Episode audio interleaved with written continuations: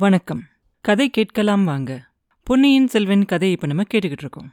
திருமுனைப்பாடி அப்படிங்கிற ஒரு ஊர்ல கெடில நதி அப்படின்னு ஒன்று இருந்துச்சாம்.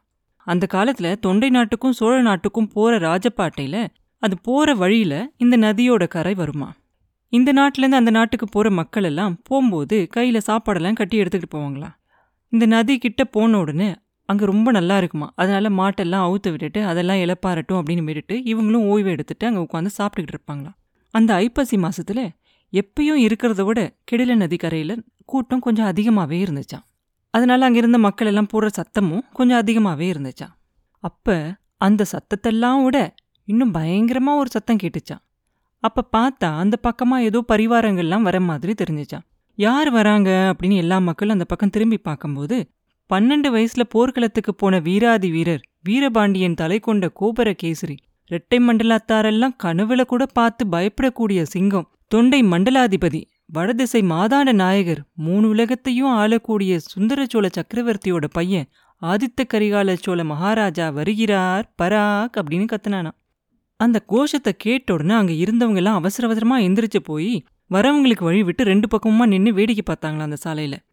அப்படி வேடிக்கை பார்க்கும்போது தூரத்துல பார்த்தா மூணு குதிரை வந்துகிட்டு இருக்க மாதிரி தெரியுமா அந்த மூணு குதிரையிலும் யார் வந்துகிட்டு இருக்காங்க அப்படிங்கிறத அங்க இருக்க ஜனங்கள் எல்லாம் பேசிக்கிட்டு இருப்பாங்க. இது யாரு அது யாரு அப்படின்னு.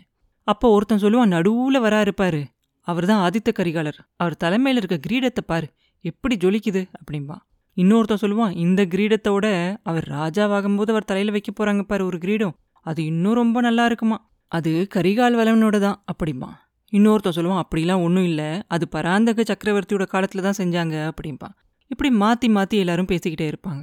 அப்போ இன்னொருத்தன் சொல்லுவான் சுந்தரச்சோழரோட தலையில் இன்னும் அந்த கிரீடம் எவ்வளோ நாள் தான் இருக்க போதும்? அப்படின்னோடனே வேற ஒருத்தன் சொல்லுவான் அவர் இன்னும் கொஞ்சம் நாளைக்கு உயிரோட நல்லா இருக்கட்டும்.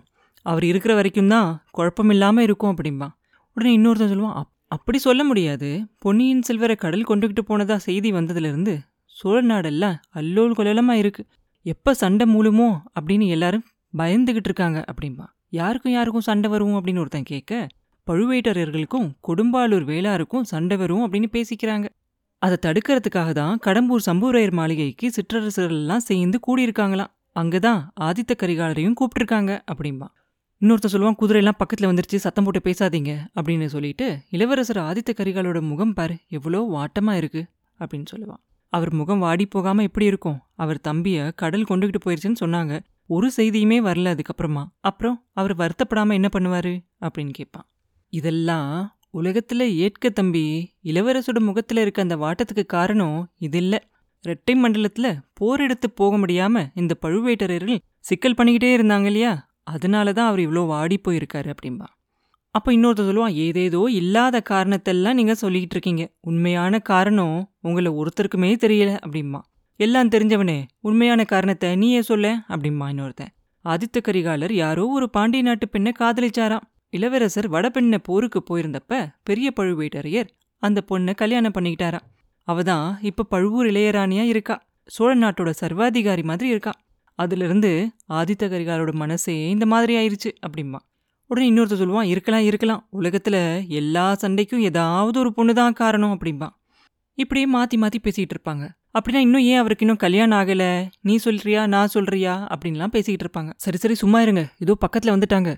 இளவரசருக்கு வலது பக்கத்துல வரவன் பார்த்திபேந்திர பல்லவன் மாதிரி இருக்கு.